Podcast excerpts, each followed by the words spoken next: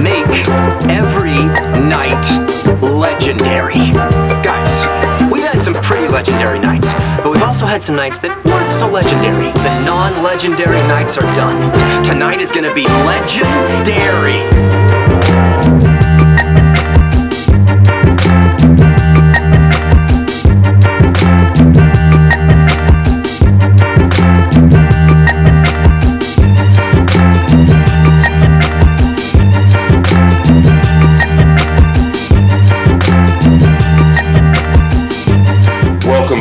Stayos fans, to another episode of the legendary Stayos podcast. I'm Chris, and I'm here with Jordan. What up? What up? What up? Jordan, I did not get drafted this week. I could have been drafted this week because lesser players than me were. Yeah, I think so. Uh, I think you could have gotten drafted higher than uh, Bol Bol.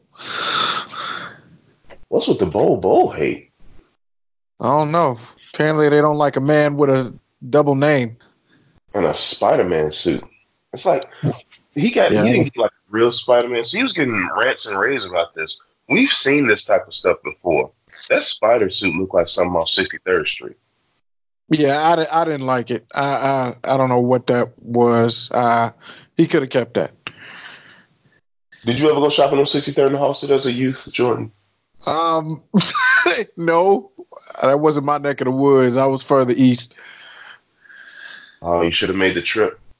That was an eventful shopping, my friend. All the uh, all the fake goods, the the knockoffs, the the niches, the shades. yeah, Reeboks, all that, all that. That's hilarious. Where that suit from though?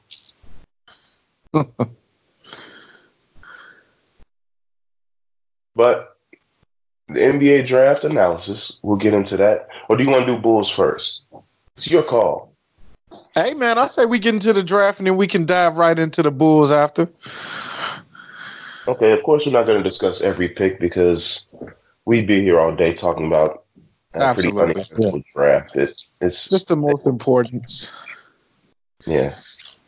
So number one was clearly, uh, it was pretty clear for weeks, months, almost a year, really. Zion Williamson, the number one pick for the New Orleans Pelicans, and I, I said it once and I'll say it again, and, and too bad it's a missed opportunity. It would have been a very dynamic thing to see Zion Williamson and Anthony Davis together. Yeah, I to Dren. If Anthony Davis would have been okay with staying here and maybe building something special with Zion, that would have been really, really nice. You talk about that kind of front court uh, dynamic, can shoot, can pass, uh, height, defense, all of that, man. That that would have been something special to see.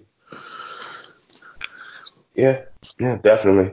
But people are still saying that David Griffin is the magician of this draft because he kept flipping things, moving picks, getting players.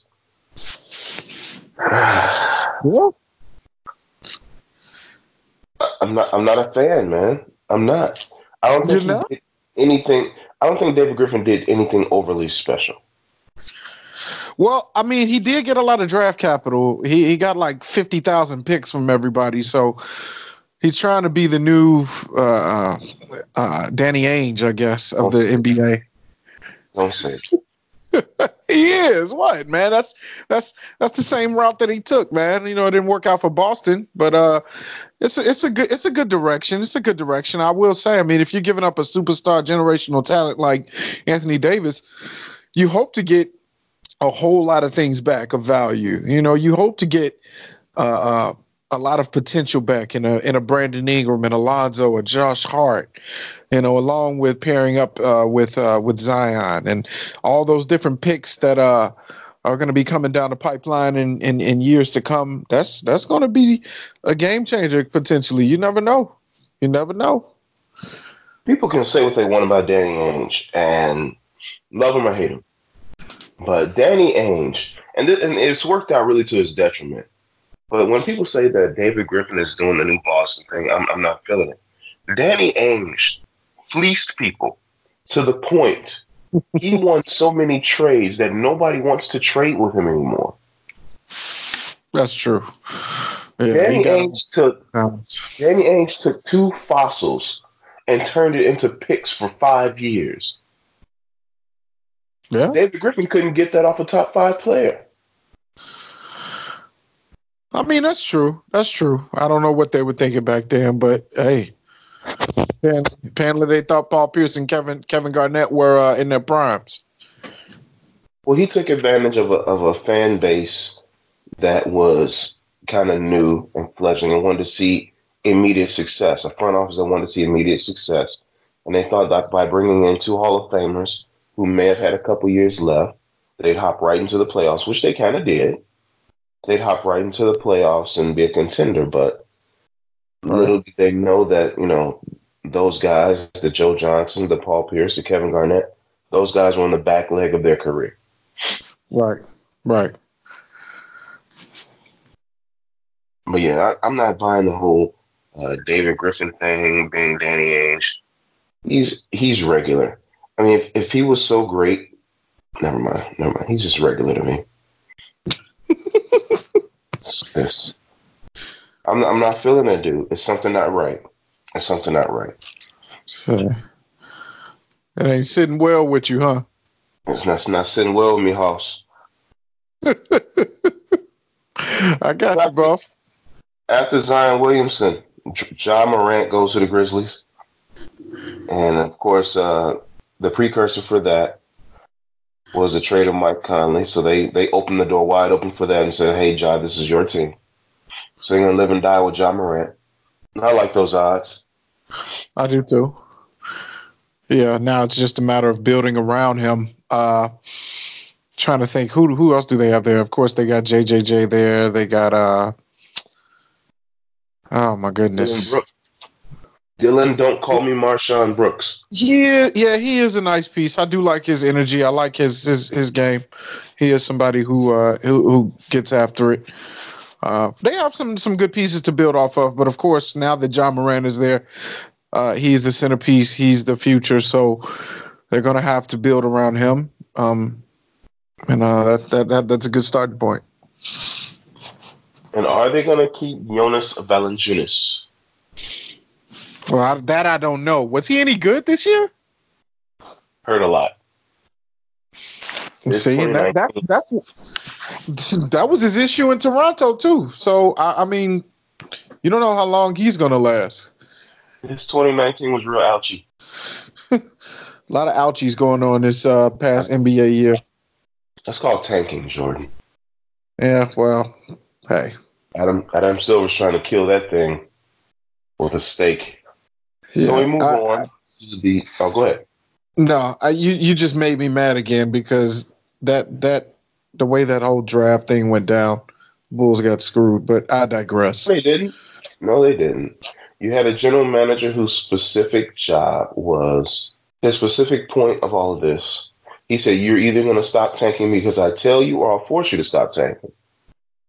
And he forced them to stop tanking by making sure that the tanking his teams, the trashiest teams didn't win the draft. And yeah. to, and to revive the uh, lowest fan base slash media markets, and to kind of get New York somebody because it was a three man draft. So you put New York third to make sure they get somebody to be relevant. Yeah, we couldn't do that for Chicago, huh? Even though I, I will say I, I, I love we'll talk about it in a minute, but I do love how we ended up, but uh couldn't couldn't get us up a little higher. Huh? Couldn't do that for us, Adam. But if you love the pick you got, what does it matter? I know. I'm just saying it just so happened to fall in a place like that because of certain trades and stuff. But look, I would have loved if we would have been guaranteed a great player by being in the top three. You know what I'm saying? Like, come on. Yeah, we'll get to that. So the fourth pick is where everything gets funky. Funky. So the Lakers Lakers got the pick, I'm going to show you just how twisted this whole situation is. And I'm, I'm not going to, you know, this is totally off base and it's not real life. But I think mm-hmm. that in, anything that these sports leagues have their hands in are a precursor to what's really going to happen. I mean, people do it all the time. They play 2K to see who's going to win the finals. They do mock drafts in 2K to see who's going to draft, just for fun. So I happen to be in the middle of my 2K franchise. Mm-hmm. Right? And this, I don't know if you noticed, LeBron aggravates me and anything surrounding him. So, and it's not it's not entirely his fault. It's some of his fault. He says he says things, and his fan base makes it worse. But you know, it is what it is. You know, on 2K, this this happened to me, Jordan. Some um, I'm in the in my off season, right? Okay. Okay. Kevin Durant is a free agent. Now, this is Kevin Durant without an Achilles tear. So Kevin Durant's a free agent, right? Lakers popped, capped out, right? So somehow in the lottery, the Lakers get the number one pick in Zion Williamson. No, I take that back. In the lottery on on my 2K season, Lakers get the number three pick, and somehow Zion Williamson drops to three. To Wait a minute, who was taken before Zion Williamson? RJ Barrett and Ja Morant. So oh, that's crap. I don't know how this happened, but this is this was a, a uploaded draft class I had, right? So Zion Williamson drops to the Lakers. Then in free agency, Kevin Durant agrees in the moratorium to sign with someone. Then the deal falls through and the Lakers sign him. so, but because he agreed in the moratorium to sign with someone, I couldn't sign him. So I had to get Khris Middleton. so after I agreed to terms with Khris Middleton, suddenly Kevin Durant comes back open, and I spent twenty of my thirty million dollars. So wow. now the Lakers end up with LeBron James, Kevin Durant, Zion Williamson as their front court.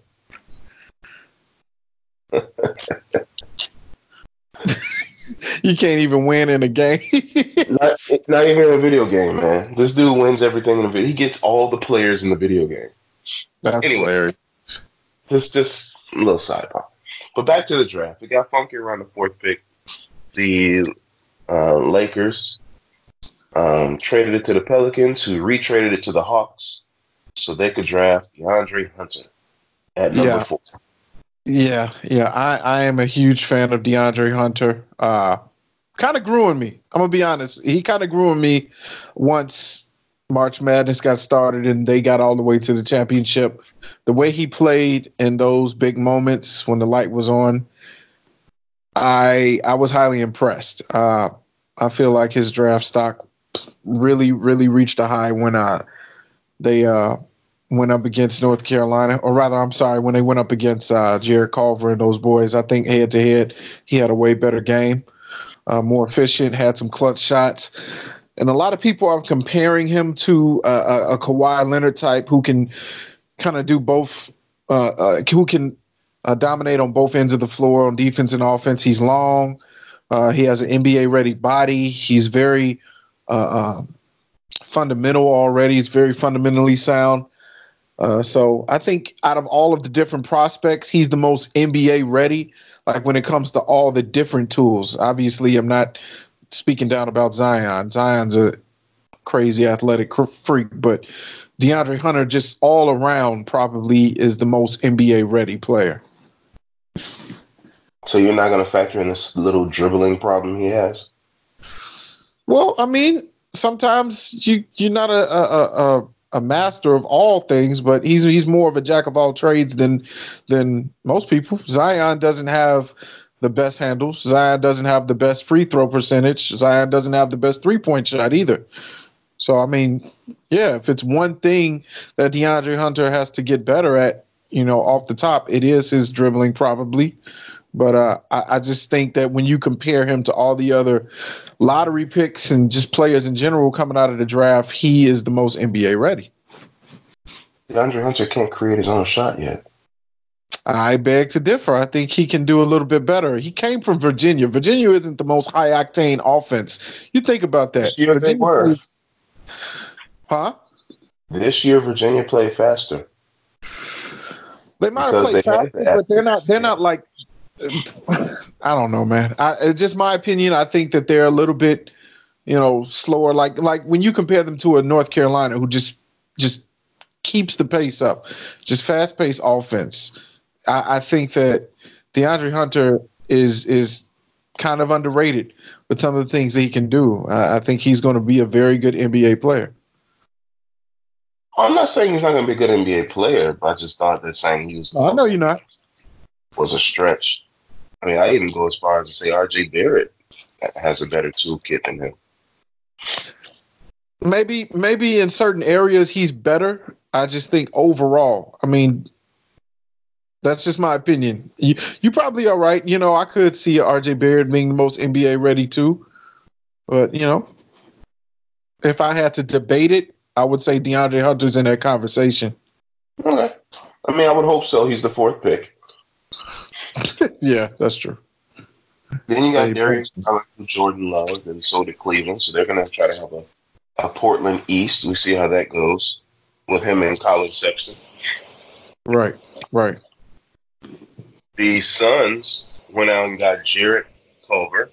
And then, well, really, they traded that pick to the Timberwolves, who got Jarrett Culver. Like, this is where I'm a little iffy on this. Because you don't think the Timberwolves needed a point guard?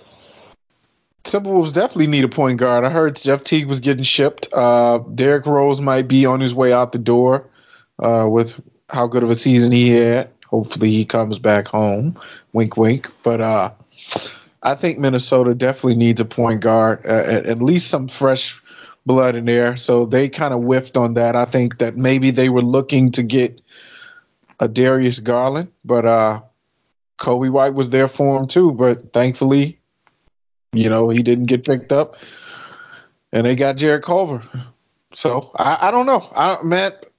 That's that's maybe that, uh, and I'm trying to think who is there small for. Well, you got Andrew Wiggins there, and you already know he hasn't lived up to any kind of potential, you know, overall in the league. So maybe they're thinking, okay, well, let's kind of have our safe net because Andrew's not not working out. Perhaps they may look to move him, free up some space. I am not sure, and start back over with the Jarrett Culver, who's a two way player, very good two way player.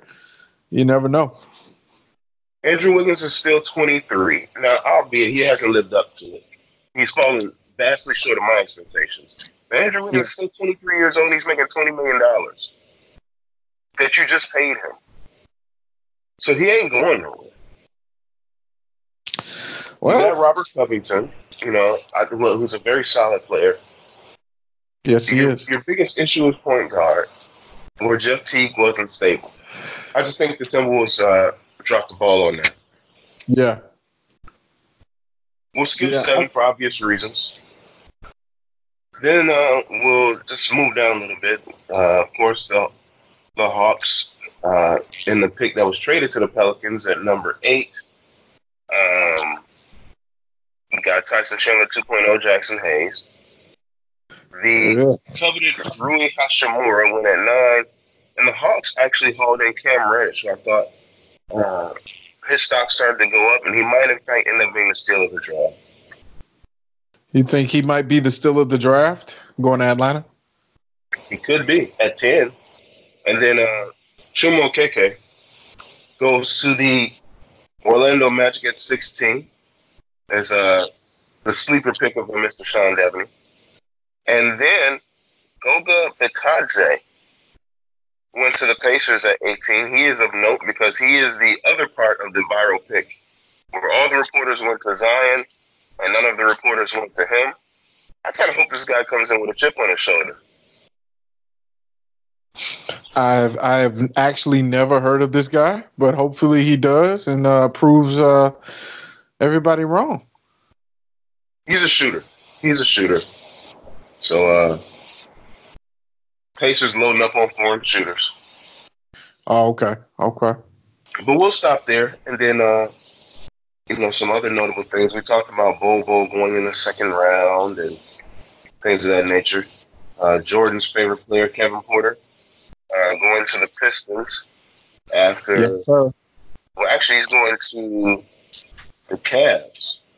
Yeah, he's going to Cleveland. Got traded. Rotated that pick uh, with Kevin Porter at 30. Yeah. My pick, KZ Okpala, will end up with the Miami Heat somehow because a lot of moves were made on this draft day. And I say this a lot of moves were made because the draft wasn't good. That's true. There were a lot. There's a lot of question marks in this draft. Like you and me talked to uh, Sean Deveney about. I remember you asking him, you know, outside of the top three, which are kind of the proven or the most sure of the draft. You know, who in the world is there? You know, you don't really have too much of a of a gap from four to about twenty. I'd say. You know, even though I do kind of feel like we, uh, the, the Chicago Bulls, did get a, a very nice piece for what they needed. You know, you don't really have somebody that can that at, at least from from first appearance stands out that much more than all the other people. Exactly. Um, but we can get to the Bulls. Oh, one, one more thing I want to say. You talking about Bobo. Bobo ends up going to the Denver Nuggets. The Denver Nuggets have a, a couple draft stashes that could turn out well for them. Uh, they got Michael Porter Jr. They got Bobo. And if you're a winning team, you can afford to take that that sometimes damaged goods with high promise. Uh, you know, high ceiling, low floor guys. You can take chances on them, and that's what Denver is doing. So we'll see how that turns out for them. Let's get to the Bulls. And with the seventh pick, the Chicago Bulls drafted Coby White. And Jordan loves this pick also romantically. Romantically, huh? I fell in I fell in love with Coby White at first hair, not at first sight. No, dude, I I, I really really like this pick. The more I, I kind of it kind of grows on me. It's like one of those those picks that you like. Okay, let me look up this guy. The more I kind of evaluate the way he plays, his age. Uh, which is is really it's what's intriguing to me. The dude's only 19 and you look at some of the tape on him, the the growth that he could potentially have in just a matter of of, of years, uh, already going to a team that desperately needs a point guard that can push the pace, kind of get to the to the new way of how NBA is being played today with the fast paced offense and pushing the ball and also being able to shoot the rock. His shooting is very underrated. I like the way he shoots as well. Shooting for him is very quick. It's short and compact.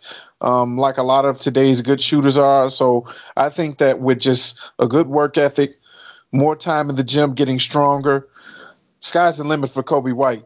Uh, I, I think he's a little underrated.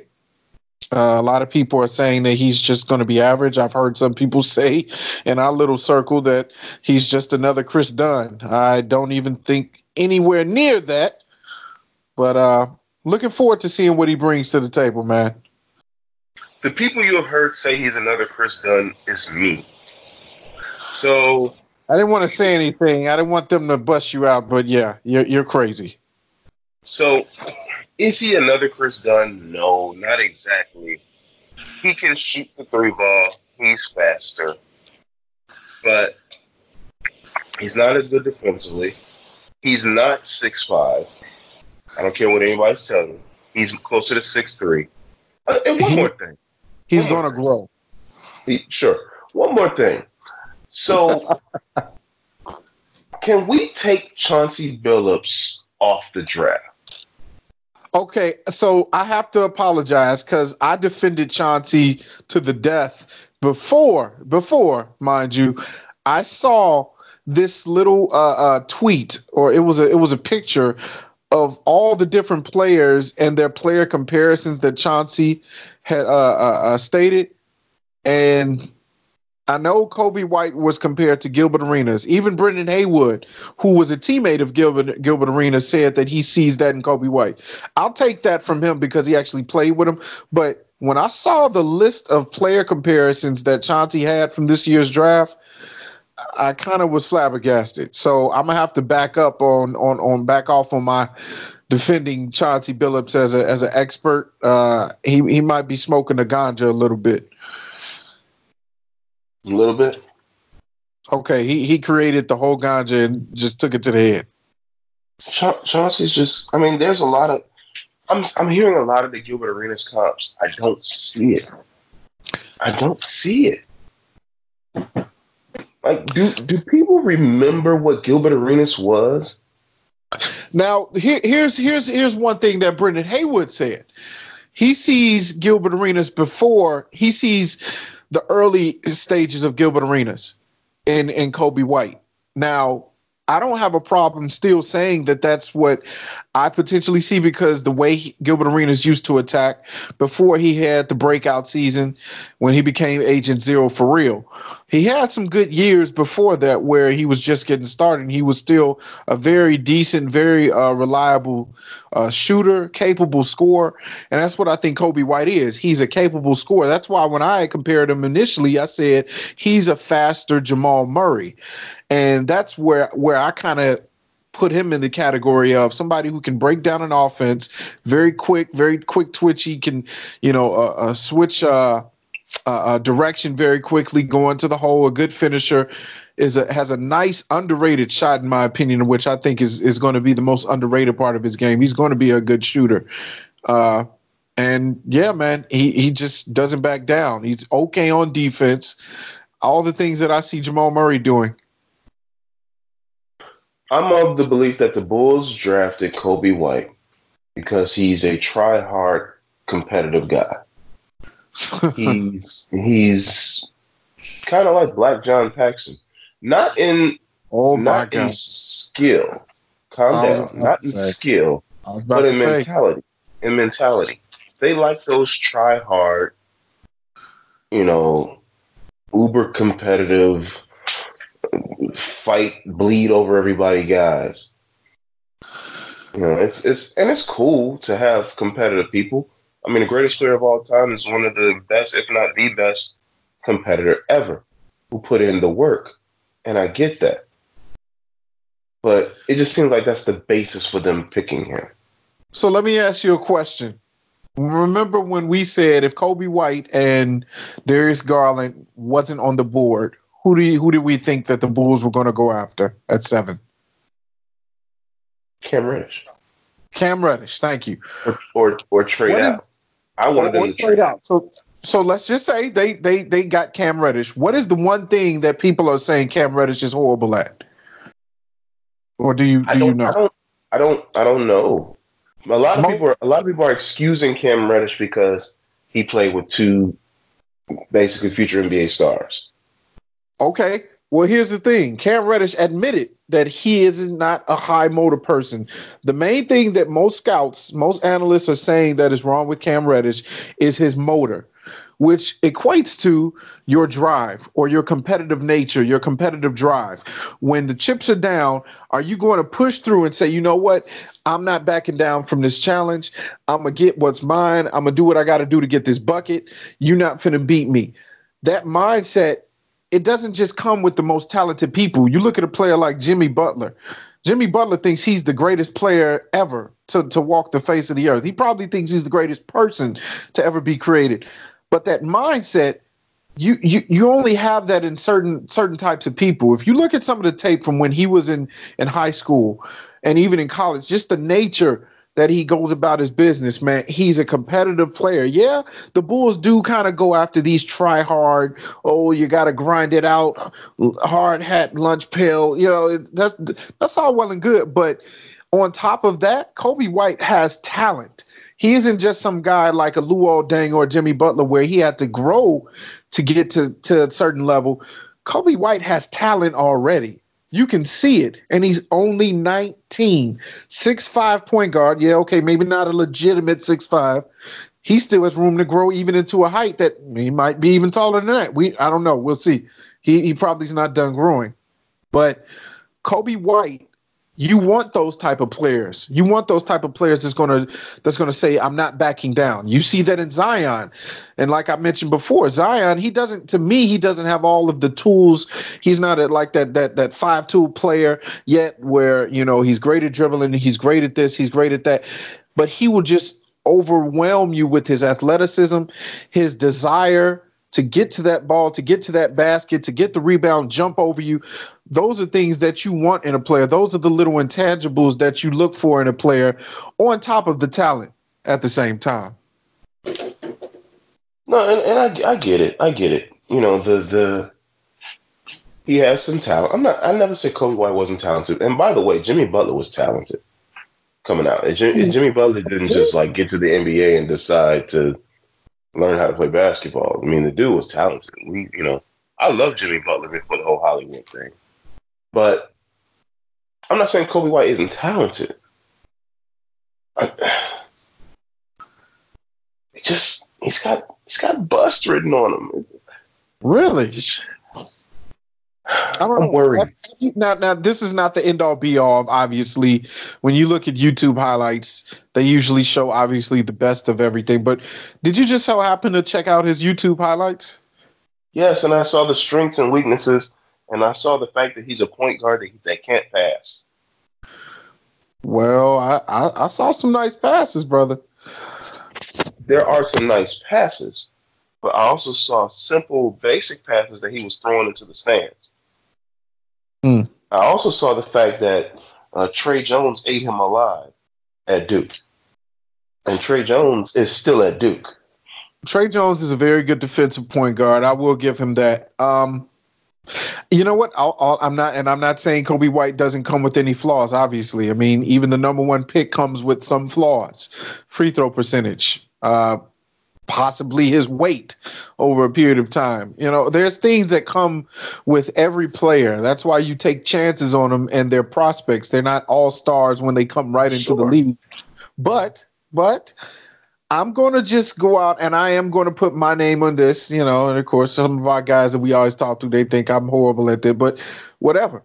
I'm going to yeah. say that I think Coby White has the desire to get better and that he will get better at those weaknesses, those those presumed weaknesses that he has. I think that now that this is his full time job, his career, you know, he's the type of player that will put in the work, put in the the the the the, the hours in the gym, in the weight room, you know, working on his weaknesses and then just getting better at his strengths. Okay, Jordan. When he went to North Carolina University to play basketball, that was his full time job. But you, you know you, what I'm you really, It's not with you really class. think he was splitting time between tests and Hey man, I don't know. Don't be trying to make no no no no conspiracy now. I, I, some of these guys, they still they still do their thing in the school. They still they do, do, do their thing in classes. They do. It's no conspiracy though. I mean, some of these guys really get it in, and I ain't gonna trip. When you talking about a guy, he came out as a freshman. He went to the North Carolina to play basketball. He was he was a McDonald's guy, right? I'm not mistaken. Uh, I believe so. His classes consisted of uh, not burning a pan when you put pizza snacks into the oven, and right. geography, and any other you know chunk class that you can think of that they give to all the athletes that are star players on the basketball and football team. Okay. I'm just saying. I think that he is going to be very, very good. Two, three years from now, he's going to really. uh He's he's going to grow into something very nice. Dare I say special when when it's all said and done. Special. You're going from nice now to special. Hey man, nobody else gonna say it. I might as well. Like even even if you get full blown Gilbert Arenas. You only get three years of special from that. As long as he ain't shooting people in his locker room, that's all I. That's fine with me. Shoot anybody. He just brought guns. and he didn't know what he was doing when he did that because Javaris Crittenton was really about that life. Uh, yes, he was. That dude is locked up now for murder. Oof. That's crazy. That's a name. His name on the podcast. I am scared to say that man name on a podcast. but yeah, Gil, Gil, you know, and he still stays relevant in social media. But Gil just had a, a funny way about him, man. I think that added to the the whole aura of Agent Zero and who he was. I mean, people forget how good Gilbert Arenas was. He Gilbert Arenas gave Kobe sixty. Kobe. That's true. I mean, yeah, Gilbert. Yeah, but but even he pushed himself to that point. That's why when you said he had three really good years, think about the years before that. Gilbert Arenas was still nice. He just wasn't Agent Zero, like I said. That's where I think Coby White can can can grow into a, a just a beast. It, it heck, all of these people they have all these all this talent. You look at again Cam Reddish. Cam Reddish has the physical tools to be very very nice in the league. But more times than not, most of these people don't pan out or don't uh, uh, live up to their potential because they don't put in the work, and that's why you need the the the, the other part of it, which is the tryhardedness, the, the the grit, the grind. All of that has to be inside of that person as well to say, I want to be the best version of myself. And if that best version of myself is a a all star or just a role player or a superstar, a Hall of Famer, then I'm going to get to that level. And that's where I think I see Coby White. You look at his background, his story about uh, his father motivating him and him dying of cancer, and the way Roy Williams talked about him in his high school coach, and some of the things you can look up about how, how he works hard and he trains. Dude, I, I, I am falling in love with this pick more and more. Jordan. Every time like, you do that to me, you sound like my dad, Jordan. I'm sorry. I'm sorry. Jordan. You, no, no, no. It's funny because that's that's when I know that's when I know you're going to scold me, Jordan. That's should, not right, Jordan. You, you should you should get it by now. Then, so Jordan, so, do you do you really think that that legends are made just off hard work? No, legends are made off of hard work and talent. Michael okay. Jordan had both. Kobe Bryant okay. had both. LeBron had do both. You, yes. Do you do you think Kris Dunn doesn't work hard on this game? No, he does not. I don't think he does. I think he got his pride and confidence like- taken away from Tom Thibodeau. I think he works hard, but his confidence didn't come with him to Chicago. You sound like the Bulls. Kris Dunn works hard. Okay. Uh, most, most, not all. I will say not all most NBA players work hard on their game. Okay. Now the thing is, is what what most players lack is the direction and the right people around them to tell them what to work on. Because I came to a conclusion when I heard Kris Dunn, or when I heard uh, people say out of Kris Dunn's camp that Kris Dunn didn't work on his jump shot because nobody told him he needed to work on his jump shot. Like when I when I heard that, that didn't insinuate to me that he didn't work hard. It's just he doesn't have the right people around him. And he's not he's not thinking.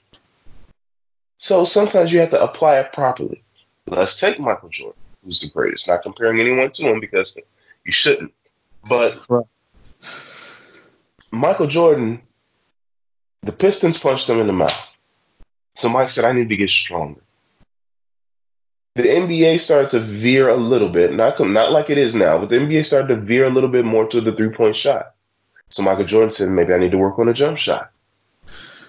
Michael Jordan looked at the league in the direction in which is, it is going and worked on the requisite skills to clean those things up. Or the things Michael Jordan kept his ear to the earth. The things that people said he couldn't do, that summer he went out and learned to do it. People said he couldn't pass. I don't know where they got that from probably the fact that he had no one to pass to. But people said Michael Jordan couldn't pass. He went out, came back the next year, and averaged almost nine assists a game. I mean, it. That's what Mike did. You just need the proper direction and drive. That remains to be seen with Coby White. Yeah, he works hard, and I'm not going to take anything away from the kid. He may be a good NBA player. I'm not saying that either. I just say he has a very high bust potential because this entire draft has high bust potential. Yeah. So it's not I'm not just singling him out. If you recall what I said, I said, "Hey, trade out of this draft and get a pick next year. Or get us well, you couldn't get Mike Conley after, you know, the Jazz beat you to it. But you know, get a, a, a veteran point guard that can because you're looking for one in free agency. Use the pick to go get a veteran point guard and a pick. You know, but I mean, they like they like Coby White. Hey, I'm a Bulls fan, man. I hope he is Gilbert Arenas. I'll take Golden State Gilbert Arenas. I'll take Jamal Murray. I'll take a faster Jamal Murray. He's he's not gonna be that. Why do you think Jamal Murray is a world beater already? He's he's not a world beater. He's not. Jamal Murray is the in the top 15 in the Western Conference.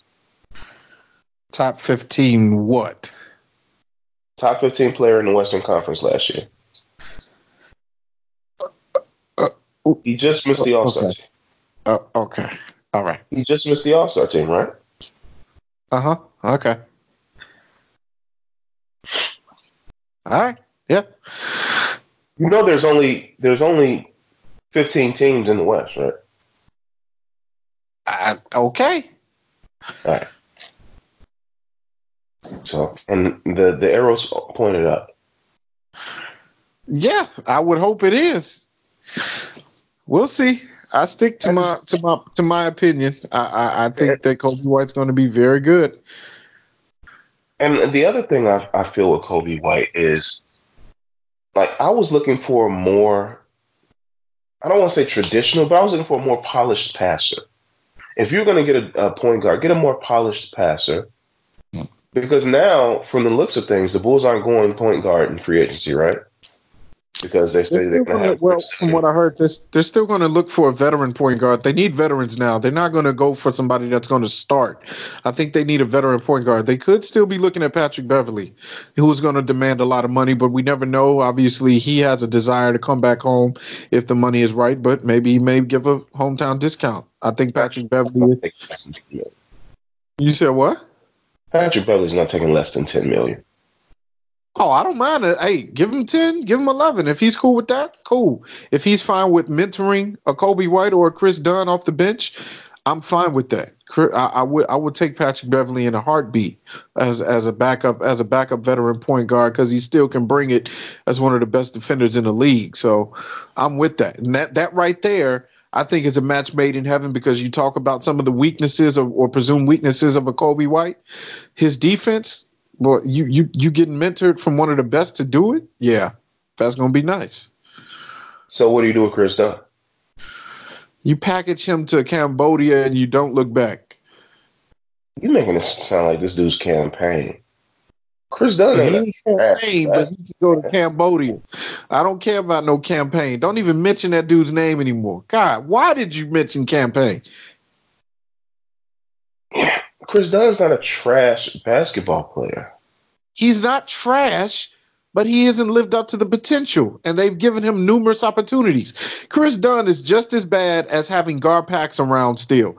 Like you've gotten your chance to get this this this this rebuild right two or three times. Why are you still here? That's how I feel about Kris Dunn. Kris Dunn has been given opportunities. He's not the guy that's going to take us to the finals or to the playoffs or whatever. We need somebody fresh. You've had your chance. Goodbye. But we're looking at it. Look at it like this. So if Coby White is what what you're leading us to believe, right? And the front office is saying that Kris Dunn and Coby White are going to battle it out for the point guard spot, right? So that Right, means right, whoever loses that battle is on the bench. Okay. I've been in favor of Kris Dunn as your third guard off the bench for the last two years. I think that's an ideal spot for him. So if Kris Dunn is your third guard off the bench, he can be your Patrick Beverley. Not not as tenacious defensively, but he's he's very close defensively to Well, what here's Pat my thing. Yeah. Okay. I like Ryan and- At at five million less. Uh, that's that's true. See, I, think about all the other point guard. Like I, I do like Walt Lemon Jr. I really like Walt Lemon Jr. But maybe it's just bad timing because there's just too many point guards now. Family. Uh, whatever, dude. Walt Lemon Jr. is nice. it's, anyway, uh, you're a hater. Okay, you you must not like lemons or something. You you're a hater. If Walt Lemon Jr. was that good, he wouldn't have been in the Bulls D League system. Everybody that's in the D League isn't horrible. Look at Pascal. No, no, no, did you did you hear the qualifiers I gave you? And the Bulls D League system. Oh, okay. Which right. means which means and by all accounts, Ryan Arcidiacono is better than you. But in fact, he isn't. If did you look at when he came up and how he played? Yeah, he was impacting winning, right? Or were those empty stats? They already were tanking by then. Stop trying to act like you don't know what I'm talking about. When he came up, he scored. He got buckets, okay? I know Walt Lemon Jr. came up and got buckets, but was he getting Rat King buckets? Was he the best player on a team full of nobodies? Was he getting baskets because other teams weren't bringing it against the Bulls? I mean, it's it's, it's a lot of factors. Okay, whatever Walt you say. Jr., I say this again: Walt Lemon Jr. is a better basketball player than I've ever been in my life. Oh God! But, but if Walt Lemon Jr. was so good, we wouldn't be like raving about going out to get Coby White. We would just start Walt Lemon Jr. and make the playoffs. No, I'm saying Walt Lemon Jr. is good for his position as a as a bench point guard. Walt Lemon Jr. I would take him as a bench point guard in a heartbeat. You over know, Kris Dunn? Uh, no, no, not over Kris Dunn. No, I'm just saying I would keep him on the team. Uh, here's how my my depth chart would go as point guard. If in a in a perfect world for me, it would be Coby White. Second point guard coming off the bench would be Patrick Beverley, and then the third to his back his backup would be Kris Dunn. So now here you have two defensive dogs. One again that is a veteran that's been to the playoffs, has gone up against the best competition, has gone has defended the best players in the league, no matter position. Uh, and you you can instill that in Coby White, and you can even strengthen that in Kris Dunn. And now you have your three solid point guards on the Bulls. I think that's the route to take. And then, you know, you you go ahead and let free of those other guys. Thank you, Arcidiacono. Thank you, Sha- Shaq Harrison. Thank you, Walt Lemon Jr. Uh, even though I do like Walt, like I said, I think there's just a logjam at that position now. And then you have Shaq Harrison, who seems to have a following uh, amongst Bulls fans. Those are your tryhards right there, Ryan and uh, Shaq. Those are the tryhards. I just, I'm so. Uh, as a fan base, Bulls fans, it's hard enough when you do demand more to get more.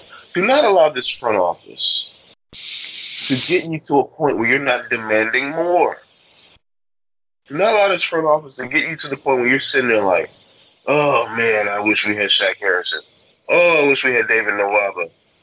Stop. These are I did hate, NBA level. The, negligible players. These are negligible players on NBA level, meaning you can put somebody else in that spot and you won't miss a thing. Would you have kept? Would you have uh, kept Nwaba over Valentine? What difference would it make? I'm just asking. You need Nwaba only the only difference it would have made was Nwaba would have played. So if you I keep like Nwaba, Nwaba, man. if you keep Nwaba over Denzel Valentine, Nwaba doesn't get hurt in the ankles again. You don't see Walt Lemon, who, you, who people fell in love with. You don't bring up the the long list of Samson people that you bring up.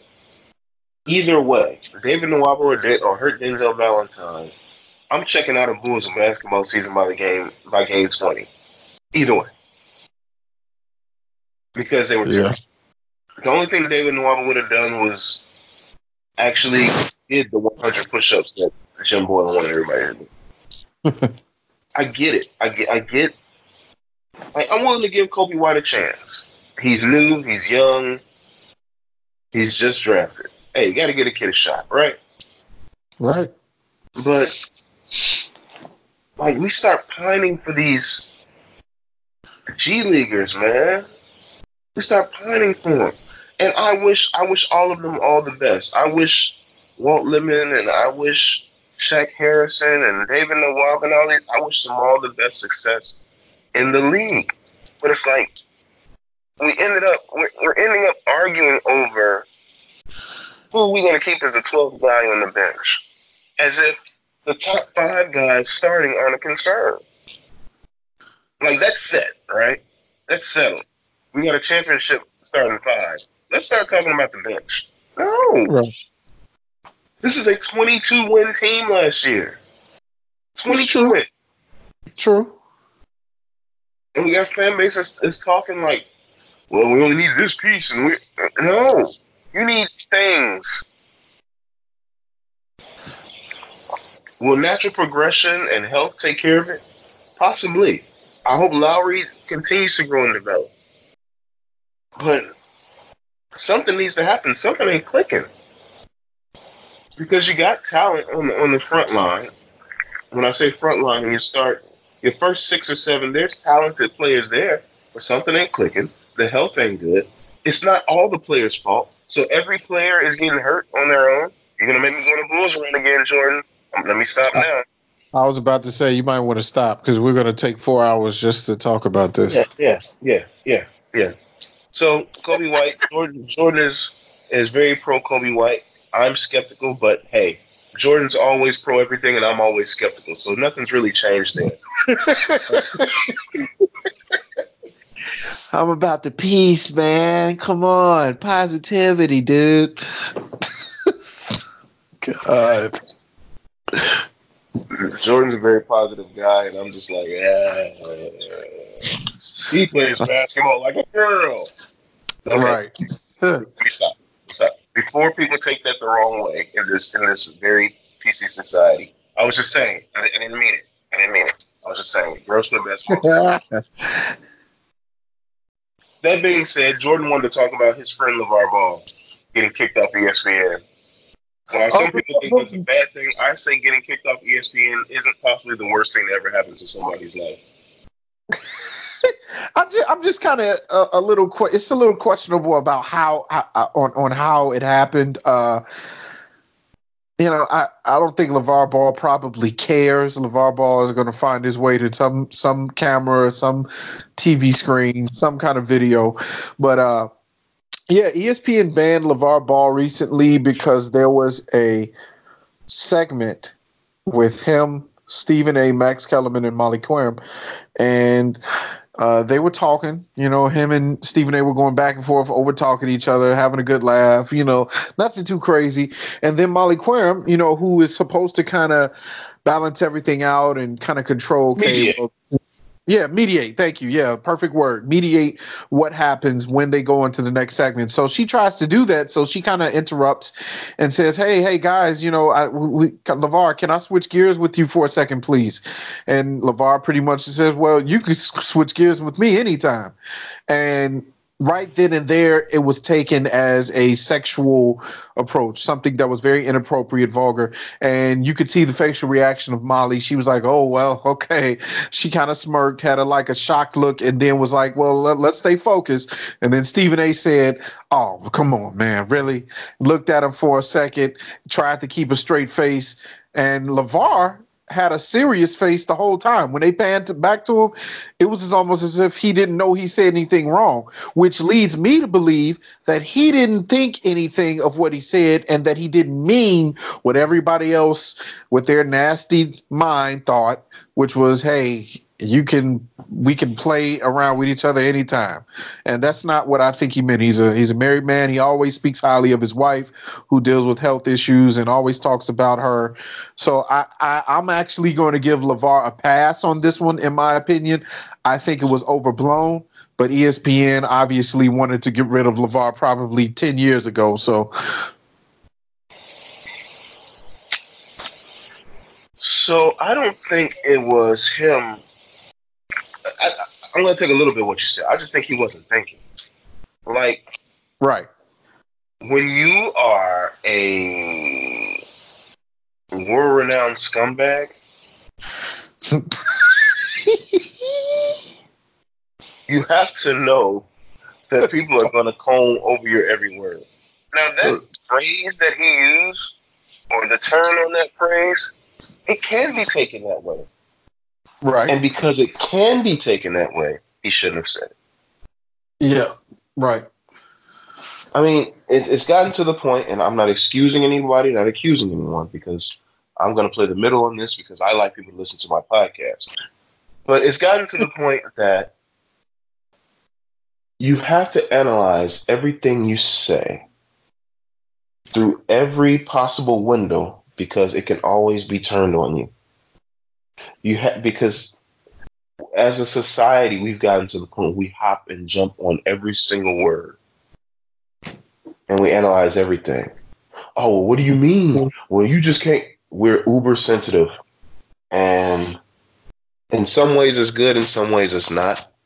I think there's a lot of things that could be let go today, and they just aren't. But when you're talking about media and a company right now that is very concerned with this fan base and continuing to, to thrive financially, you had to know that was going to happen. Like he may have been oblivious to it. He may have been. But in, in hindsight, he's got to look back and say, oh, yeah. And maybe even offer an apology. Now, LaVar doesn't seem like the apologizing type. Right. But I mean, he, he may have to do that because it's it's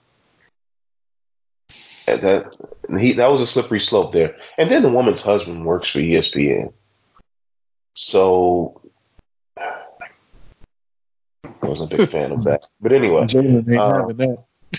uh, exactly. So I mean, that to me that might be added pressure there. But you know, that aside, that that's that's very minor if, if a factor at all. But LaVar has to be careful and Right. watch what he says. And he's not he's not the uh he's not the most successful person at watching what he says. Right. And and that that that in itself is the reason why I say I, I kind of feel like I give him a pass and that he just doesn't know what he was saying because he's impulsive like that. He just says stuff without talking. When you say that you can beat Michael Jordan one on one, your your brain is just completely made with mashed potatoes. So you're like you're you're you're brain dead. So I don't think he he realized that what he said could be taken as as it was. And there's that. Yep. So you- you're basically excusing him of wrongdoing because he's a moron. I'm excusing him of wrongdoing because of what I saw, his facial reaction. He didn't have like that smirk, like, you know, what he was insinuating, like he knew what he meant, like, yeah, you can do that with me anytime. like, you know, there's certain responses and facial expressions and reactions to things that make you see or help you to see, okay, this is what he meant by that. He was the only one who didn't react that way. He kept a straight face. I don't think he knew that that I don't think he uh I think he knew that that's not what he meant and he didn't have to explain himself because you know how LaVar Ball is. If if he felt like that's what he said, he probably wanted to explain himself in the moment. But because he didn't think that he did anything wrong, he just kept it moving and was ready for her to ask whatever questions she had. So that's why I think it was overblown. Uh, but it is what it is, man. I just wanted to comment on that for a second. I think that they were looking for a way to get him off their air anyway. I mean, it's very it's very possible, but I mean, he has to again, he has to understand uh, what's what's going on. And there are some people, Jordan, that they do things like that, and their mind is so twisted that they are oblivious. But they're they bank on the fact that you look at their mind as being twisted, so they can get away with it. That's a good point too. Yeah. Some people make it very far in life, very high ranking positions like that. Just saying. Yeah. Yep. But we're not gonna we're not gonna dwell on that. All right. Our new regular segment segment, the Stayos list, ensues. And our Stayos list this week talks about the beloved Bulls. Uh, yes. We talk about the seven best Chicago Bulls since Michael Jordan. So, Michael Jordan retired from the Chicago Bulls for the final time in 1998. So, you know what that means? Scottie Pippen, you are not eligible for this list. yeah, he's not. He's not on there. Even though Toni Kukoč spent a very uh, tough one year without the Jordan clan, I don't think he's eligible for this list either. His glory days were with Mike as well. Yeah. So the seven best Bulls post Jordan era. Number seven. Are we doing this in a row or are we just rolling off names? Oh, we rolling get- off names. I don't think that uh, we have to go like from seven to one, like who was the best, even though we kind of know who number one is. And not being biased, but he truly is number one. But whatever. oh, you're funny. So, number seven, Luol Deng. Well, yes, Luol Deng. Right? Luol Deng. Uh, yeah, I, I, am with that. I can go Luol Deng. I think he is one of the seven best players since the glory days. Uh, Luol Deng is a very steady, was a very steady Bulls player, very steady presence, very good on both ends of the court. Uh, wasn't the most athletic, but he got the job done. Another Dookie who uh, just knew how to play basketball, man. Very fundamental, play within himself. Uh, didn't really do a whole lot of wrong things. Uh, didn't uh, wasn't a detriment to the to, to the team. Uh, always always played very very good.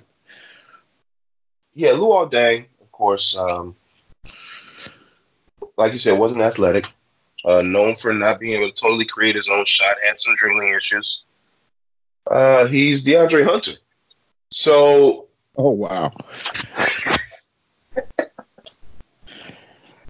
Actually, no, I take that back. Luol Deng had a better college career than DeAndre Hunter. Yeah, he did. But very serviceable, very solid defender, not the greatest. Uh, they kept shoving him on LeBron, so he got more credit than he deserved. Tom Thibodeau made him, uh, made the best of him, and the Bulls tried to make the worst of him, uh, giving him that spinal tap for his own flu, as when they, he might have meningitis. No, he's got the flu. Well, we already gave him a spinal tap.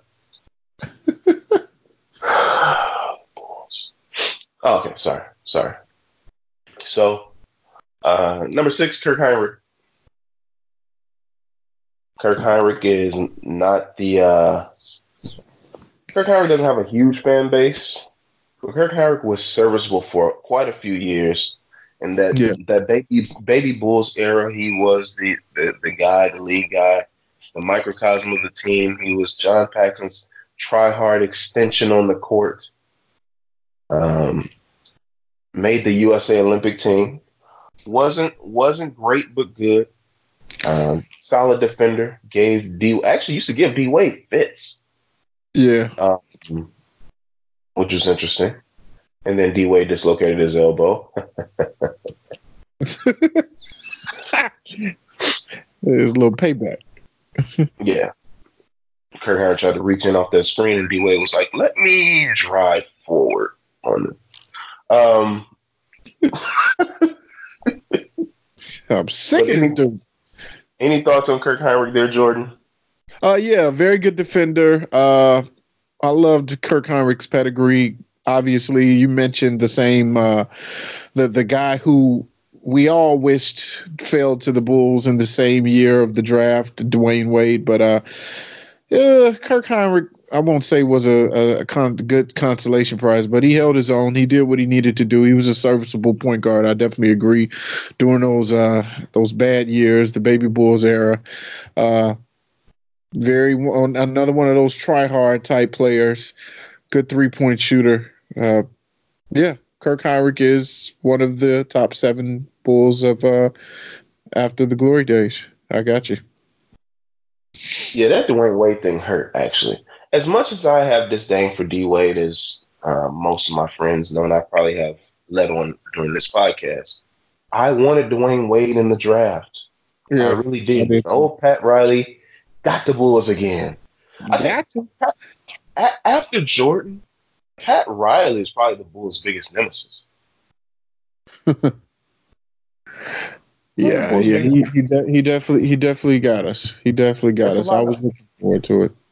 A lot of post Jordan payback from Pat Riley. He's like, oh, now Big Brother's gone. Yep, gonna get you. And then he retires Jordan's number in Miami. oh, Pat. Crazy. Crazy, bro. Crazy.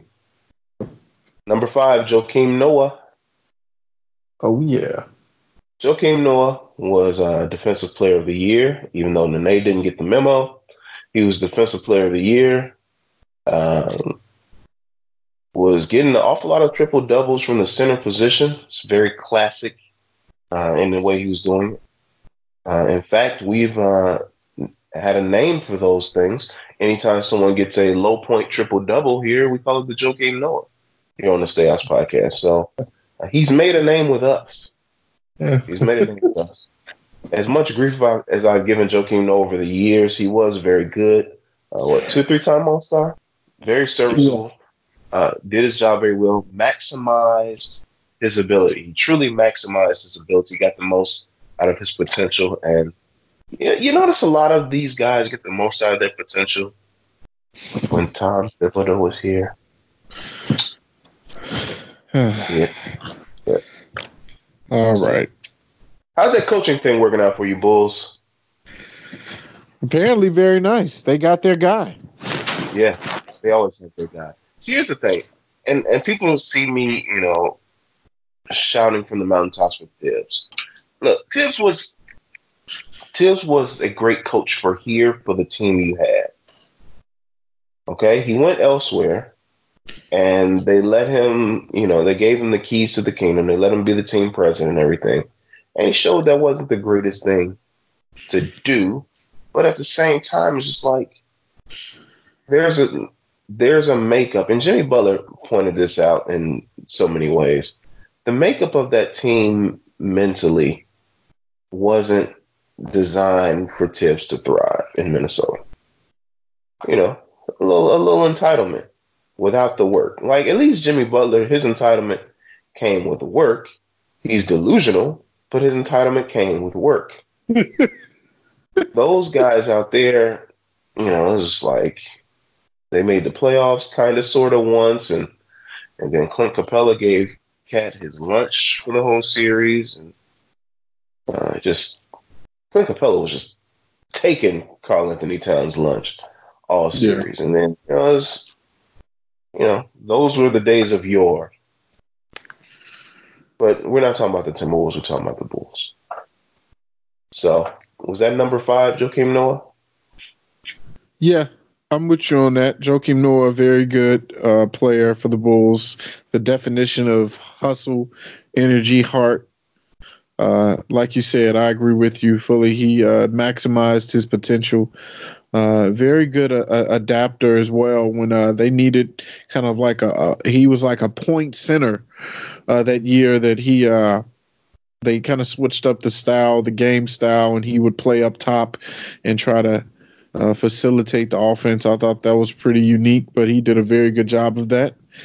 Uh, really love Joakim Noah, his passion, uh, his his craziness, uh, the things he said about Cleveland, and just uh, just all around, man. The dude dude just represented the true definition of the city very well. Very hard worker. Definitely, definitely. Well said, Jordan. See, oh. you, you need Jordan's positivity sometimes because I I had a hard time wording it.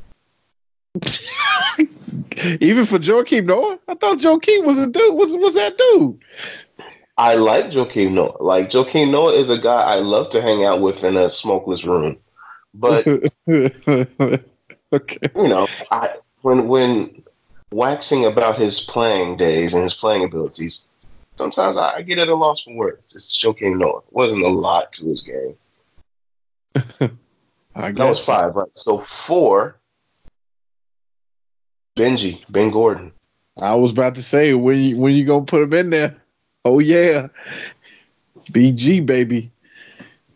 Ben Gordon had some huge games. He was the linchpin of that that historic Boston Celtics series. Yeah, That was really the the beginning of that that Bulls era that was going to uh, press on for a few years when when you got the the new the new kid that came in that we'll talk about later. Ben Gordon was an electric scorer, just short and bad on defense. But man, he could get buckets in bunches, dude. yes, he talking could. You talking about somebody who could just come in and just, you know, he's gonna give you thirty off the bench, like, like what Lou Williams is right now. That was Ben, man. Yeah, That was Ben. It's it's you know, and and you you missed that that level of scoring, but eventually, you know, you had to go to make way uh, for the the new kid on the block. He was taking away too much, taking away too many shots. He was taking the ball out of his hands because he's very ball dependent. But Ben Gordon was a heck of a scorer. One heck of a scorer for the Bulls. yeah, I'm with you on that. Uh, soon as he came in the league from UConn, I was high on him. I remember they said, "Who do you predict to have the the most scoring as a rookie?" They said this dude was going to average, I think, close to 21 when he came to the league. Like that's how prolific of a scorer he was. Very good, just shooter. Uh, I loved his shot. Fourth quarter, he was clutch. I think that rookie year, he was always coming up clutch in the fourth quarter uh, by statistics. Uh, he would score a lot of his points when it mattered. Uh, ben Gordon is one of my favorite Bulls after the glory days. Uh, kind of mad that they had traded him when they did, but uh, it was probably time because, of course, another person came in and needed to be the man. So, uh, yeah, Ben Gordon, that dude, I agree. He uh, he definitely had his years in Chicago where he was he he was doing his thing. So I'm I'm right with you on that one. Ben Gordon, number three. How's a little Elton Brand for you? Yeah, yeah, Huh? Huh? I'm with you on that. Yeah, 20 and 10 the first two years. I'm with you. Elton Brand came in and wrecked shop. He was uh he made the Bulls watchable when he came into the league as the top pick. Elton Brand, he's he's, he's got big hands. He's uh Jerry Krause's last to me his last great move. The trade for Tyson and Eddie was in and that that was that was kind of it. But Elton Brand was solid. He you recognize that Elton Brand wasn't the, the the number one guy on a championship team, but he made Bulls games entertaining during that time period. You thought you were gonna have something, I think, with um was he still yeah, he was was he still here when the Jay Williams thing happened? No. No, he wasn't. No. He wasn't. He was Nope. gone No, But- no, no. you thought you were going to have a, a building block with him because, like you said, he was given 20 and 10 uh, on a regular basis. Borderline All Star, a couple years. He did make the All Star team once he left and played for some uh, teams with a little more success in the win column. But Elton Right. Brand was, was solid. It was like three years he was here. Very solid for those three years. Yeah, yeah, I'm I'm with you on that. Uh, Elton Brand came in, another Dookie uh, that that just came in and, and dominated, twenty and ten. Like I said, uh, back when the NBA still uh, valued the post and uh, working in the paint, he had very good moves. Uh, I th- I remember I was irritated when they traded him and he went to LA and had some really good years with the Clippers.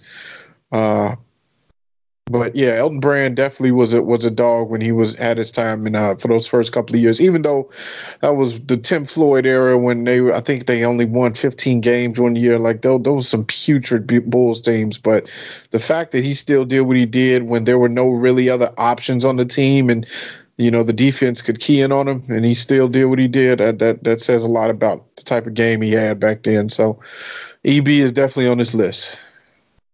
Definitely, definitely. Number two. Do you know who it is, Jordan? I got a few people that I would put on this list, but I want to I want to see what you you think. At number two, the second best player since Jordan. Yeah, you put there. Well, there's a there's a, there's actually a few people I will put on this list in addition to the other people we mentioned because there's oh, I, got, I, I, got, a couple yeah. honorables, but at number two, I mean, because we kind of kept rank here. We didn't. That wasn't our goal, but we've kind of pretty kept it. We've kind of kept yeah. it pretty well organized rank wise. So the second yeah. best player since Jordan is obviously Jimmy Butler. Oh yeah, yeah, okay, yeah. I'm I'm tripping. You're right. You're right. Yeah, Jimmy Butler. Uh, say what I will about him, and I will say it. But look, man, Jimmy Butler is a baller. All right, he's a hooper. Yes, he is. Yes, he is. He gets down. I like Jimmy when he first came in the league. He showed he had that hustle, that defensive prowess. We saw it, you know, in spurts against what Carmelo when Luol Deng got in foul trouble. Yeah, that's when we were introduced to Jimmy Butler, and I'm like, this kid got something. You need to play him. Yeah, and, you know, I know he was gonna play the team. But Jimmy yeah, Butler, solid man, solid skills. He he worked very hard to get get to where he was, and as far as his skill set, uh, developed very well. Went got got it done in the gym. Uh, he put in the work. You know, he always fought. He from the bottom up type cat. You know, I always admire him for that. It's the Hollywood stuff that aggravates me about him. But overall, Jimmy Butler is a baller, multiple time All Star, uh, I think all the all uh, defensive second team before, right? And um, yeah, all NBA third team, if I'm not mistaken. So when we talk about Jimmy Butler, you're talking about a guy who who's done some some great things in a Chicago Bulls uniform. Yeah, yeah, I'm with you. I I I, I don't know why I forgot about him for a second, uh, but who That's like a sin. Who can who can forget about Jimmy Butler? I mean, he, despite the Hollywood ego and the act and the, just the drama behind Jimmy Butler, he made himself into an all star, not a superstar, an all star, and uh, that's that's very very commendable and that's why you want somebody as we talked about earlier who has such a competitive drive that they push themselves to, to even greater heights than expected and uh, Jimmy Butler is the definition of that as well. Uh, you know, very, very good on defense, a very good two way player, even when he was getting started here in Chicago. Uh, kind of did the Bulls dirty at the end, uh, wanted a little bit too much shine, not a very good team player when it comes to, you know, the betterment of the team versus him and what Jimmy wants. But uh, you can't deny his his his skill level and uh, where it got to. And uh, yeah, I'm I'm with you on that. Jimmy Butler, he, he definitely got buckets. Yeah, I'm not gonna call him that other thing, but Jimmy Butler's um, is good at basketball. Still is good at basketball. He's in the playoffs with the Sixers. He's just not a guy that, as your first, as your main guy, he's not going to get you past the first round of the NBA playoffs. But he can be a valuable piece in today's NBA where you need two or three All Stars to succeed. That's right. And number one is number one, as Jordan pointed out earlier. Oh yeah, Cameron Payne, baby. I will end this podcast right now. Oh. Rusty LaRue. oh man we could do we could do a stay off list of the worst Bulls, but it would be so long. We would we would have to we would have to delete all our other segments. We'd have to spend an entire episode on bad Bulls. it's too many to count. There's too many. You just named two very easily. Uh, let's see: Eddie Robinson, Dalibor Bagarić, Ron Mercer, uh, Eddie Curry. Uh, like there's plenty. Marquis Teague. Um, oh my God! And this is all, this is all post Jordan. We're not even going into Jordan era bums. Yep. Yep, yep, yep. We were so, we were so euphoric with glory and, and mystified by what number 23 was when We ignored the bums. But now you get to focus on it more because your team's bad. Yeah. but I, I, I digress. Let's, let's get to the real number one. So number one is Derrick Rose. Uh, single-handedly the most, honestly, I love Scotty. I love Scotty. In Bulls history, Derrick Rose is the second most electrifying player to ever wear a Bulls jersey. Derrick Rose made Bulls basketball must watch again. When we were growing up, Jordan, I'm a little older, but when we were growing up and the Bulls were coming on, yeah, seven o'clock, seven thirty, you knew where everybody in Chicago was going to be. Absolutely. You be sitting there watching the Bulls, win or lose, to see what this 23 guy is doing. Because you're going to see something that's unreal tonight. Yep. The same became true of Derrick Rose, man. Like, to, to think that Derrick Rose played, what, five, four or five years before he tore his knee up? Uh, yeah, I think four. Yeah. To squeeze that much excitement. Have you ever seen a Derrick Rose highlight reel? I'm talking to the wrong guy. You've seen a Derrick Rose highlight reel, Jordan. You got 40 minutes of highlights from four years of basketball. Absolutely. Yeah, I, have I've watched my, my share of uh, plenty of, of Derrick Rose highlights over and over, especially That's when he went down. As have I. And one tear came down my eye like Denzel Washington in Glory. or like Eric Benet in concerts.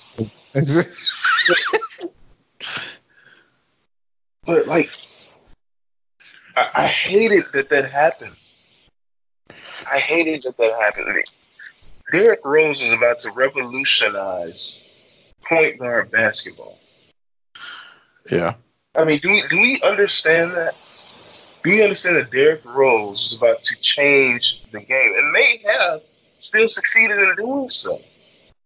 Changing the game. Like the fascination that people have with Russell Westbrook and De'Aaron Fox right now, which is fat, well founded because those guys are good and fast and strong.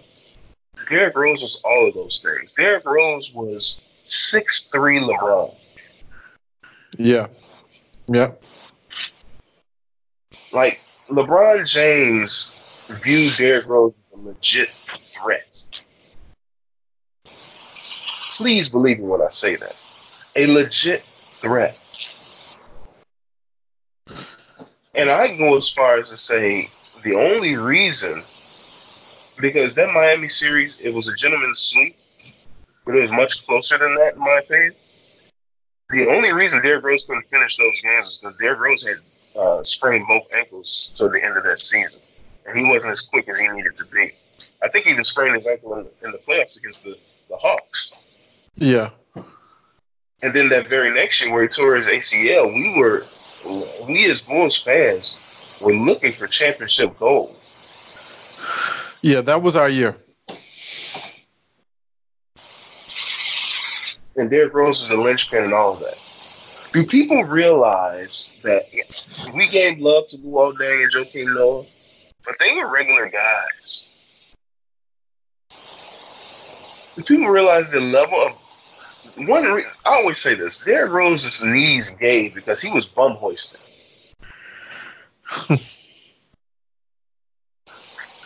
like he he was the clear, defined leader of that team going into a series with three Hall of Famers. Yep. Yeah, that's true. One of the best series I've ever seen. Oh, yeah, I know. I'm gonna let I'm gonna let Jordan wax about Derrick Rose because he probably has way more to say than I do.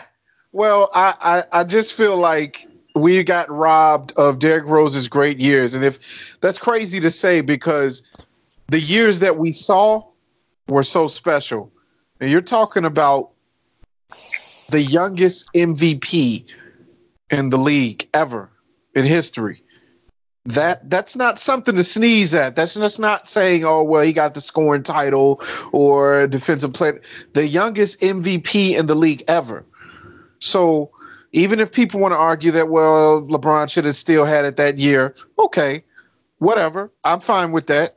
It could have gone to LeBron, but it didn't. And nah, you say nah? no, no. That was the first year LeBron joined two other Hall of Famers. He wasn't going to get the MVP. Well, there it is, and that's why he didn't get it. Yep, I agree. But D Rose was so special, man. I mean, you you you saw it, the hang time, the athletic ability. He changed the way you know point guards played, and, and in my opinion, the way he played, it was going to revolutionize the position. And like you said, it very may well have done so still because you look at players like a Russell Westbrook who came in with him. Uh, they worked out together. You know, Russell Westbrook is what Derrick Rose should have been, you know, at his peak. Maybe not as many assists. I don't know. Maybe not as many rebounds, but we all know Russell Westbrook goes stat hunting. So that's that's neither here nor there. However, Derrick was special, man. I, am not going to say too much. I mean, we all know that's the reason why he's number one. The dude could do a whole lot. He carried those teams. He, like you say, he was a clear cut leader. Not even just because uh, uh, of you think of a leader. You know, he wasn't as vocal. He wasn't as you know somebody who had to bark at you to say, "Hey, go do this." He wasn't like a Mike, a MJ type leader, but he just led by what he did on the court and the people followed. Joakim Noah was a huge fan of Derrick Rose and the way he played. You know, you just rooted for a guy like that. He, he at, at at his peak, he was very good on both ends of the floor. He wasn't a a, a, a bum on defense either, you know, because of his athletic ability. And just to think what he could be doing now you know, still being able to do some of those very same things had he not gotten hurt. Just one of those big what ifs when you look back at, you know, people's careers. What if Derrick Rose never tore his ACL and his meniscus and all these other injuries that's continue to pile and pile on? And yet he's still relevant. 19 points last year, still relevant. Career high in points last year, still relevant. Like it's insane the amount of comeback he has and the amount of drive he has. That that you can't teach. So, yeah, I, I'm gonna digress. Derrick Rose definitely number one since MJ. Definitely the second best player of all time to don the Bulls jersey. There it is, people. No, whoa, whoa, whoa, whoa, whoa, whoa, whoa, whoa, whoa. Whoa, whoa, whoa. Whoa. What? Whoa, whoa, whoa, whoa, what? Let's, let's not go that far. What? Wait a minute. What? Derrick, uh, Derrick Rose is the second most exciting Bull ever. He's the third best bull ever. So there's MJ and then there's who? There's Scotty.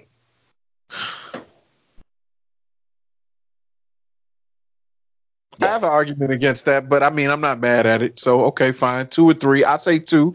You say three. Well, we'll, you, we'll you, take, you, you, take you take the MVP, I, and and that's fine. I give you that. Only he's the only other bull to win an MVP. But my argument is Scotty would have won the MVP if Hakeem Olajuwon wouldn't have had like an unreal year that year. I agree with you. I'm not going to argue with you. I, I, think it's just a matter of personal bias. I, I, I, I'm I'm with I'm with D Rose number two. Okay, but there you have it. It's the Stay Ice list. The five best Bulls post Michael Jordan. It was number seven, Luol Deng. Number six, Kirk Hinrich. Number five, Joakim Noah. Number four, Ben Gordon. Number three, Elton Brand. Number two, Jimmy Butler. And number one, Derrick Rose. So we got you may agree, you may disagree. We're going to cut it off there. We have honorable mentions. We may not even agree with our own list. When we have honorable mentions, we're not even going to say them. We want you to discuss we want you to reach out to us if you have some other thoughts on Twitter as well as Instagram at Stayos Podcast. At Stayos Podcast, Twitter and Instagram. We also have set up a Stayos line. We're going to try to get that going where you can uh, leave voicemails and text messages, preferably text messages to the line, preferably text messages. But we have set up the Stayos line and we'll get you that number very soon once we finish setting that up. And me and Jordan have uh, agreed to some terms on that. Yes, sir. But our final segment is our beloved segment. We're going to make it uh, quick, fast, and in a hurry. Uh, we don't want to overwhelm you with so much Theos knowledge. Your brain might explode. but it's the beloved Grub Report. And this week, we're going to do another battle. And in this battle, of course, there has to be a winner and a loser, but ultimately, there are no losers in this battle. We got Steak and Shake versus Culver's. Mm-hmm.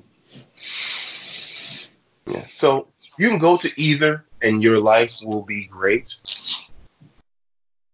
But let's battle. Best burgers. Jordan.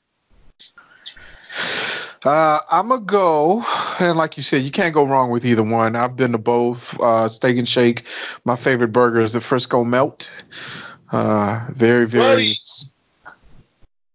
What? I said buddies. Oh, I was about to say, uh, did we just become best friends? Yep. Uh, Um, sandwich is awesome. yeah, yeah, I'm, I'm I'm with the Frisco Melt. Uh, Culver's though, I I don't know. Maybe it's just because I I have there's a Culver's that's located around my house. Uh, much closer than the Steak and Shake that uh, I know of. I believe that's in uh, Munster. But uh, Yeah. the Culver's to me, I think is is kind of takes the cake because they have some very very good selections. I think they have a, a, a bigger variety of burgers. The Wisconsin uh, cheddar burger is, is very good, or butter burger is very good. Uh, their fries are better to me than than steak and shakes. I think steak and shakes fries are they're kind of blah, kind of bland. Yes. Uh, I want to say that their shakes are okay, but the Culver's concrete mixers are to die for. The concrete mixers are very good. Uh, there's one in particular that I always get when I go there. I mix up a little caramel, salted caramel with some chocolate and some strawberry, and uh, that's divine. But uh, I'm gonna go with Culver's overall as the better burger place, just by a smidge. So I think the burgers are better at Steak and Shake. I like the variety better. There's nothing that compares to the Frisco Melted Culver's. I'm sorry. There's nothing. Yeah, Oh. yeah. If we're, if we're ranking, yeah, number one Frisco. Yeah. So the burgers, the burgers are better. There, there may be this a similar amount of burgers, but I think Steak and Shake goes in a lot more directions with their burgers, which gives you a little more diversity. Like you said, the fries. I mean, Culver's smashes Steak and Shake on fries. I think with Steak and Shake, that's what they really focus on: burgers and shakes. And I think the fries are kind of an afterthought and they want you to feel that way when you come into their restaurant. Like, yeah, you get these fries, but it's ultimately about our burger and our shake. Yeah. The shakes or the ice cream, I do love the concrete mixers at Culver's. They do more with their ice cream, so they get a slight edge. But the shake game at Steak and Shake, so you got to get the right shake, Jordan.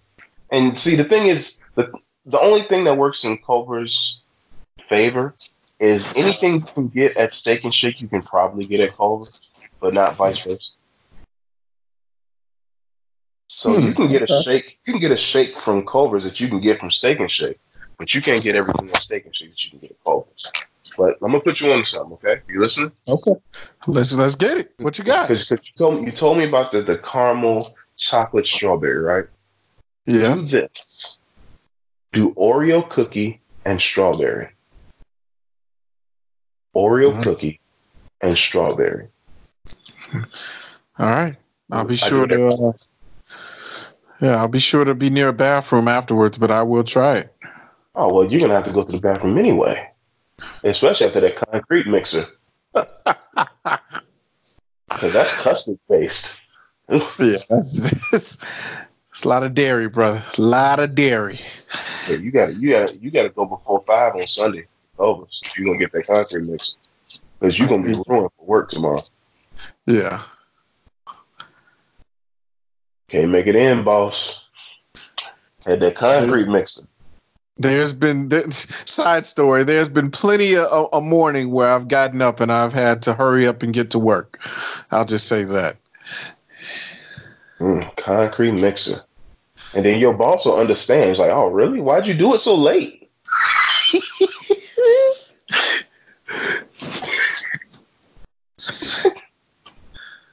but anyway, so I think our our final uh, our final vote on this, we're gonna go with Culver's. That's that's I think that's our decision. Yeah, Culver's yeah. is a better experience than overall than Steak and Shake, but I will leave you with this caveat: you can't go wrong with either. And Steak and Shake has gotten to the point where you get a little more for your money than you do with Culver's. Like Steak and Shake has some borderline McDonald's offers. And when I say that, not food is better by far, but you can go to Steak and Shake and kind of feed a family of four on like twenty two dollars. It didn't used to be like that, and it definitely ain't like that at Culver's. So yeah. If if you want to go for the cheap, you can hit Steak and Shake, get quality food at a good price. If you want to be all fancy and schmancy, you can go to Culver's, get better food, but you will pay for better food overall. Yeah, it's worth it. Either one. It's worth it.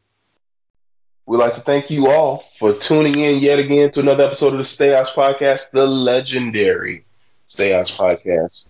Even yes, Sean Deveney knows it. Even Sean Deveney knows it. Yes, he does.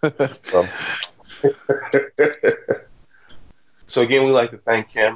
Uh, can't thank him enough for contributing his expertise to the show. We'd like to thank you, the Stay Ops listener, for continuing to uh, give us the listens, give us the follows, uh, hitting us up on on Twitter, uh, talking with us on Twitter, chatting back, arguing, Instagramming, uh, even in our chats, we like to thank everybody for arguing with us. That gives us uh, food for the podcast. You know, we like to thank everybody that's that's been connected directly and indirectly to the Stay Ops podcast. Follow us on social media at Stay Ops podcast, Instagram as well as Twitter. The handle remains the same. I'm Chris. George with me. I'll let you. Yes, sir.